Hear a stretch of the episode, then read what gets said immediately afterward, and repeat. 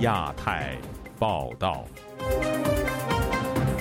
各位听众朋友好，今天是北京时间七月五号星期三，我是和平。这次节目的主要内容有：中国官媒近期频繁宣传西方衰败，原因何在？美国财长访华前夕，中国发布限制半导体材料出口措施。本台推出特别报道：中国人的三十五岁魔咒与职场瓶颈。香港特首宣称对八名港人终身追捕。此举或违反国际法原则。台湾推出检举奖励措施，防止境外敌对势力介入选举。欢迎您收听亚太报道。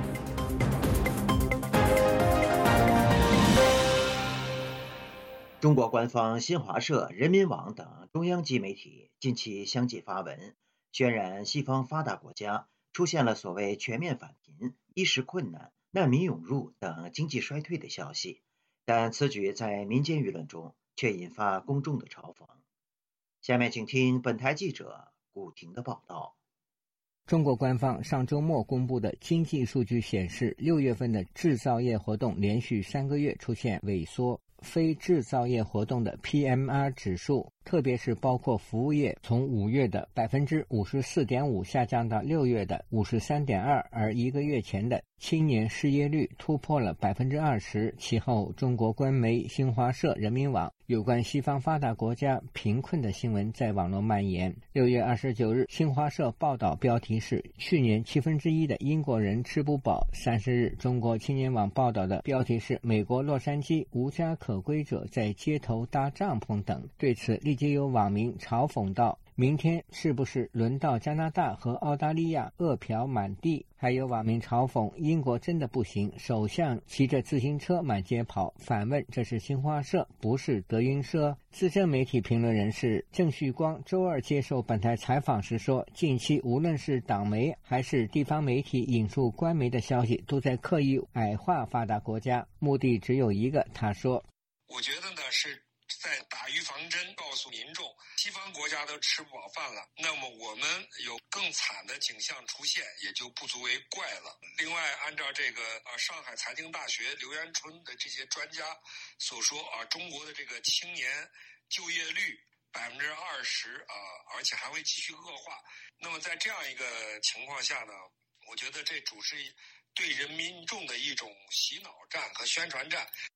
总结最近官媒、地方媒体和自媒体对西方社会的报道角度，集中在发达国家经济衰退、西方难民将涌入中国，包括日本年轻一代吃不饱、没存款、疯狂加息，澳洲人吃不起饭了。美国有三千万人饥饿难耐，四千三百万人无家可归。德国居然有两百万人吃不上饭。不过，中国经济学家、上海财经大学校长刘元春等专家近期在中期中国宏观经济分析与预测报告中警告，中国青年失业问题短期内会不断加剧，且可能持续十年。若处理不当，不但将引发社会问题，甚至触发政治问题。浙江学者陆毅接受本台采访时表示，刘元春等专家客观陈述及预测了中国当前和未来十年的经济发展情况非常严重，当局正面临着巨大的政治安全隐患。自由亚洲电台记者古婷报道。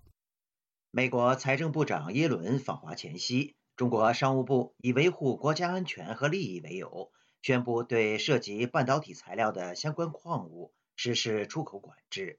有评论认为，中方此举是对美中贸易竞争的反制，并试图借此增加谈判的筹码。下面请听本台记者夏小华发自台北的报道。中国商务部七月三号发出关于对加者相关物项实施出口管制的公告，内容指，根据《中华人民共和国出口管制法》《对外贸易法》《海关法》等有关规定，为维护国家安全和利益，经过国务院批准，决定对加者相关物项实施出口管制，八月一号起实施。该公告指出，对于国家安全有重大影响的物项出口，商务部会同有关部门报国务院批准，未经许可出口等，依法给予行政处罚；构成犯罪的，依法追究刑事责任。台湾经济研究院产经资料库总监刘佩珍接受自由亚洲电台采访表示，中国在家的矿物含量占全球出口达到百分之八十三。刘佩珍说，以二零二二年来说，在家的部分，中国对外的部分主要呢就是以台湾、日本。韩国、荷兰、德国、马来西亚等等这些国家为主。那由于在家的部分跟半导体的一个关联性，那么会是在第二类的所谓的半导体的化合物，像是在砷化镓，或者是在第三类的碳化镓的部分，甚至未来在第四类的氧化镓的部分。第一类比较受到冲击的话，还是会是以基板的业者为主。中国商务部对出口半导体相关材料设禁令，在美国财政部长六号访问中国前夕发布。刘佩珍分析，中国开始采取反制动作。美国国务卿布林肯访问中国，并与习近平见面之后，美中科技战似乎没有停歇。美中双方目前两强的动作还是非常积极，难免这些管制的动作，它的一个负面的外溢效应，还是会这个外溢到所谓的全球半导体的供应链。当然也更为下半年全球半导体业的一个景气以及整个竞合的一个复杂态势，更增添了一些不确定的因素。台湾外交部次长李纯四号在对外媒记者会上被问及此事时表示：“I guess there will be shorter impact because the price will become higher。”李纯认为，短期可能会有短缺，价格可能更高，需要寻找新的供应商获得这些材料，成本增加。一旦能够找到新的供应来源，或是与志同道合的国家合作。应该可以改善情况，策略上和长远目标应该要朝向提升战略自主水平。台湾国防安全研究院国防战略与资源研究所所长苏子云接受自由亚洲电台采访提到，现在半导体有些氮化镓的芯片，它的特性可以耐高温、耐大电流。目前主流芯片会用到镓，但用量少。自由亚洲电台记者谢小华台北报道。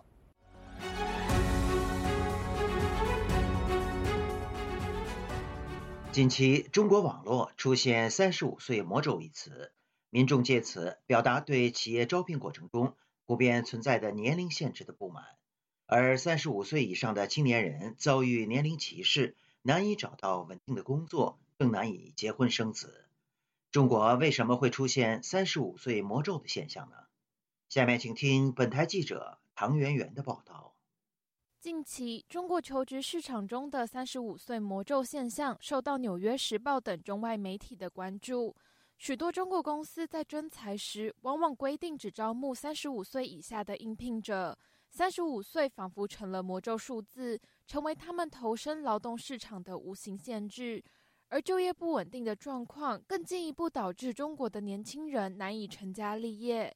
在中国生活的三十九岁青年 Emma 接受本台采访时告诉记者：“过去十年，其实大陆的互联网行业发展很快，但是一些互联网行业往往又是重度加班的行业，所以他们对于那些年龄大的人是非常非常的歧视。包括一些就是像十年前开始变得很财大气粗的一些企业，比如像像华为啊这些。我记得在我刚刚工作没多久的时候，华为就有定期的把一些年龄较大的一些员工裁掉。”在中国国际文化单位工作的三十四岁陈先生则告诉本台记者，因为怕重新求职遇到年龄歧视，所以即使他不喜欢现在的工作，却也不敢离职。以下是陈先生的文字回复：我的这份工作维持了五年，这五年里也不是没想过要跳槽，但一方面中间因为疫情导致就业形势变差，不敢轻易挪动；另一方面也渐渐到了三十五岁的门槛。怕到了就业市场没有竞争力，因为我看到公司在招聘新员工的时候，基本上都喜欢那些新毕业或者刚刚工作几年的年轻人。我身边许多朋友都有类似的状况。陈先生还告诉记者，三十五岁是考取公务员的年龄门槛，因此一过了这个年龄，求职者在劳动市场就会迅速贬值。为什么三十五岁是一个坎儿？因为在中国，三十五岁以前代表你可以去考公务员，考进体制内。作为就业者，他可能会有一种干不下去就去考编的退路。过了三十五岁，这条退路就没有了，他在就业市场上马上就掉价了。企业也明白，所以各种压价。我有朋友在这个年纪出去外面面试，薪酬直接砍半。陈先生分析，就他所在的文化产业，企业更偏好录取体力好的年轻人，而不重视三十多岁人士的经验价值。就我所在的行业而言，目前还是处于劳动密集型的阶段。三十五岁的成熟人才所积累的专业知识和管理经验根本不受重视，大部分工作只需要积累劳动时间就可以完成。所以，企业当然倾向于录用那些刚入职场的年轻人，他们可以付出更多的劳动时间。陈先生指出，工作不稳定的状况也成为了同龄人成家立业的阻碍。工作不稳定代表了收入不稳定，收入不稳定对未来的预期也就变差，所以结婚生子就提不上日程。在美国西雅图念书的二十五岁王女士也告诉记者。因为担心中国的年龄歧视会影响工作发展，使她决定留美求职。以下是王女士的文字回复：当我大学毕业的时候，虽然那时候只有二十二岁，但我已经听说过很多年龄歧视的故事。比如说，在互联网企业会出现三十五岁以上被优化，也就是裁员。还有，我当时本来想报考公务员和政府机构。但有些岗位会明确说明年龄的要求，比如说不能超过二十五、三十岁。特别是作为一个女性，我感到年龄歧视问题更加严重。因为不想被这种年龄歧视束缚，想有更加健康的职场环境，所以我选择来美国留学和求职。王女士认为，中国当前经济疲软导致就业情势不佳，以及劳动法的不健全，都导致年龄歧视的产生。作为人口大国，中国的劳动力供过于求，特别是疫情期间，经济发展迟缓，对劳动力的需求变少。这种供需关系导致了用人方面对劳动力缺乏基本的尊重，淘汰掉三十五岁以上的人，也有源源不断的年轻人可以加入。此外，我认为中国的劳动法的不健全，导致雇员缺乏合法的渠道去维护自身的权益。在遭到歧视的时候，往往只能够忍气吞声，助长这种年龄歧视的风气。普遍而言，三十五岁的青年往往有更多工作经验，但是为什么中国企业反倒更偏好雇佣新鲜人呢？中国劳工观察组织的调查员华海峰在接受本台采访时告诉记者，中国企业偏好录取刚出社会的新鲜人，因为这些人薪资低，而且更好管理。华海峰以中国广大的制造业为例，谈到很多三十五岁的青年已经成家，对于薪资以及生活水平的要求更高。可能他们薪资的需求也满足不了他们，而且呢，这种年轻人呢更便于管理，因为他们社会的经验没那么丰富，所以说呢，这在制造业当中呢，这种普通的岗位，他们更倾向于用年轻人。华海峰也表示，三十五岁魔咒现象的出现，也跟中国当前经济不景气有关。在前些年呢，当然会也会有这样方这方面的问题，但没有啊现在这么明显，是因为之前的工作岗位比较多，然后呢，对于这种人力的需求呢也比较大，他们企业呢没有太多的呃挑选，或者说太多的限制，嗯，那随着近近几年岗位的缺少，这种情况就会越来越明显。自由亚洲电台记者唐媛媛华盛顿报道：中国当局针对互联网的信息管控持续升级。专注报道医疗行业动态的智库型媒体八点见闻据报日前被封，封号下方的留言仅显示违反互联网用户公众账号信息服务管理规定，而培训记者的微信公众号传媒特训营也同时被封。下面请听本台记者。古婷的报道。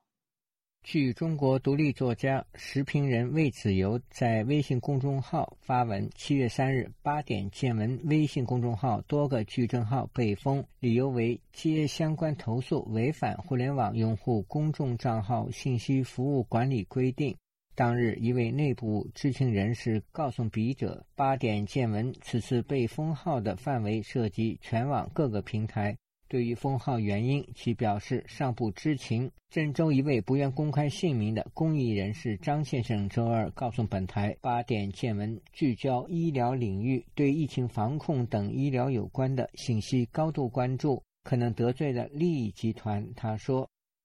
疫情过后，老百姓越来越重视，老百姓对这个很紧张，非常紧张。他这个医疗保障啊，涉及到将来的退休啊，大家都对这个很紧张啊。我原来我也不紧张，现在我也觉得这个越来越紧张了。八点见闻是一家专注于医疗健康产业的智库型媒体，为用户提供高品质的产业新闻与政策报道。在新冠疫情期间，八点新闻曾发表了一系列科普文章。长期关注八点新闻内容的武汉网民周先生告诉本台。该媒体刊发的消息和分析文章受到民众的关注，尤其对中国医疗行业和医保政策的解读等一系列文章带给人们启发。不久前发生在武汉的白发运动，居民抗议不合理的医保政策，最终以胜利告终。他说：“呃，门槛费取消了，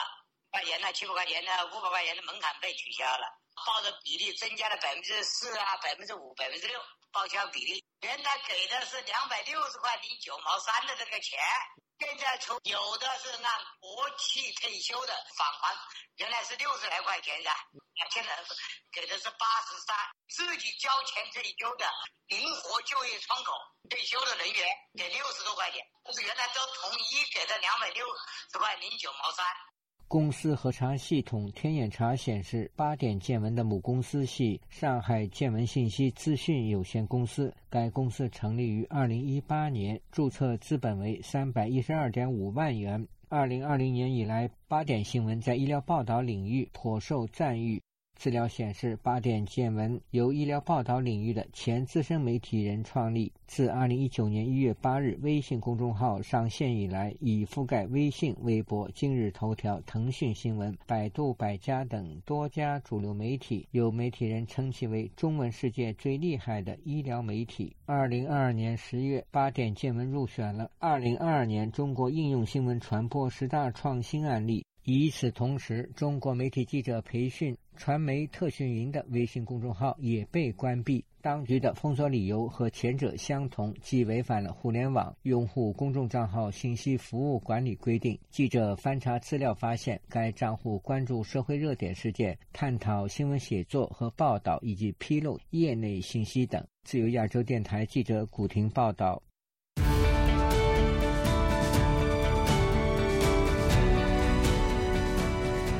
香港警方国安处日前以涉嫌违反港区国安法为由，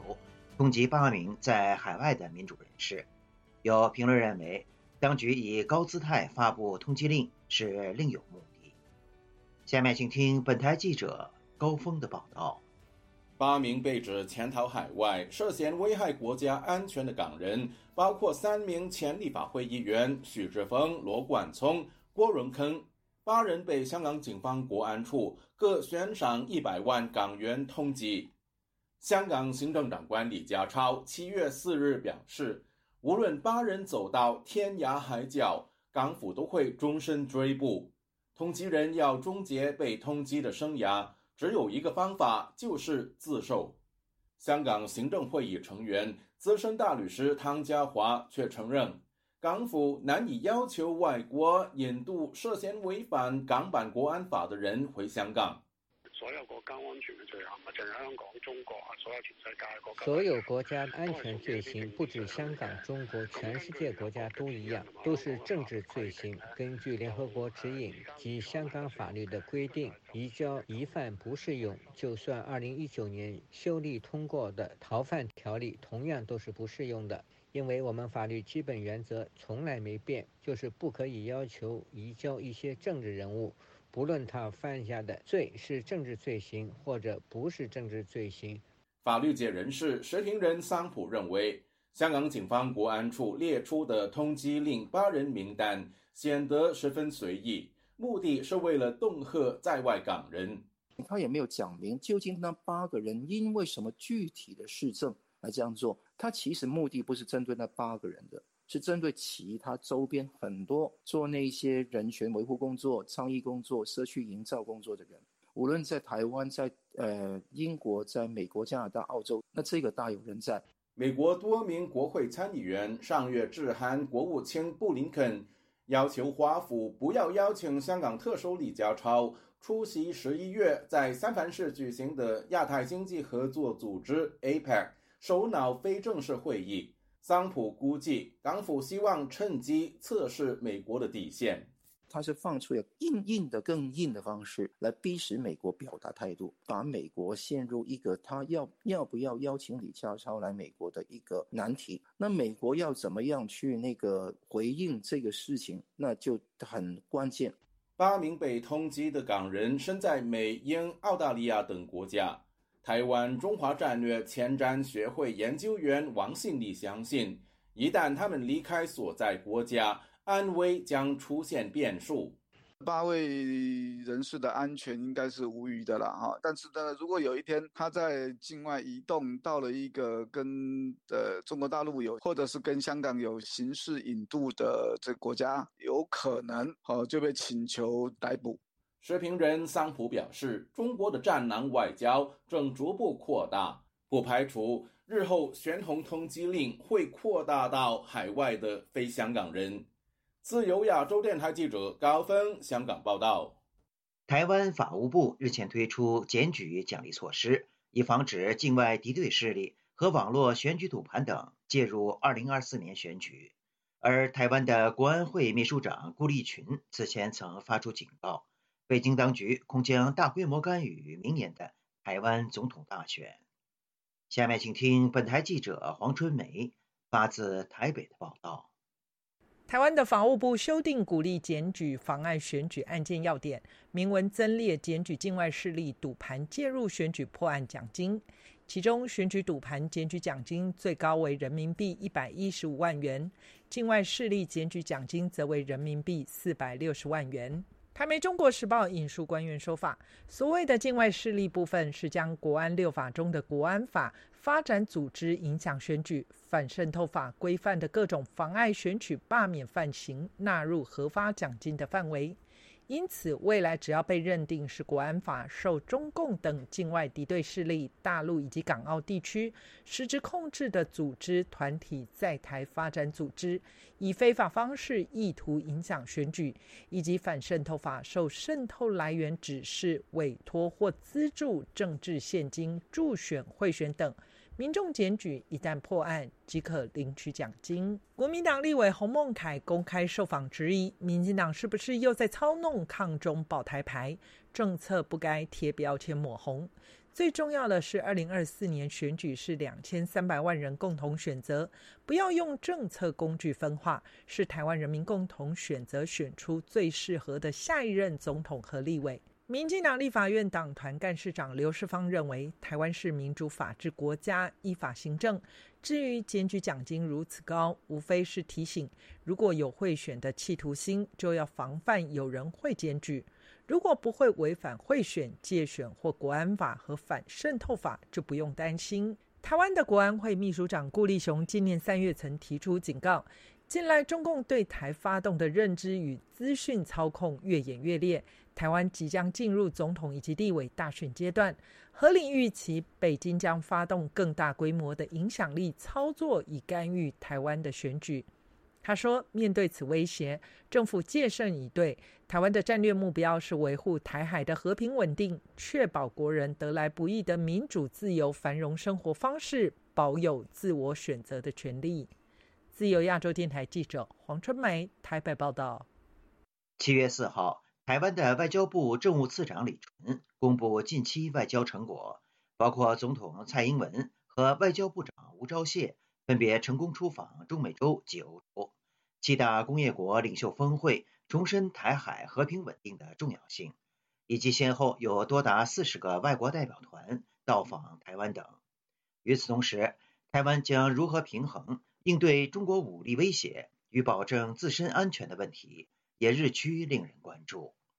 下面请听本台记者黄春梅发自台北的另一篇报道。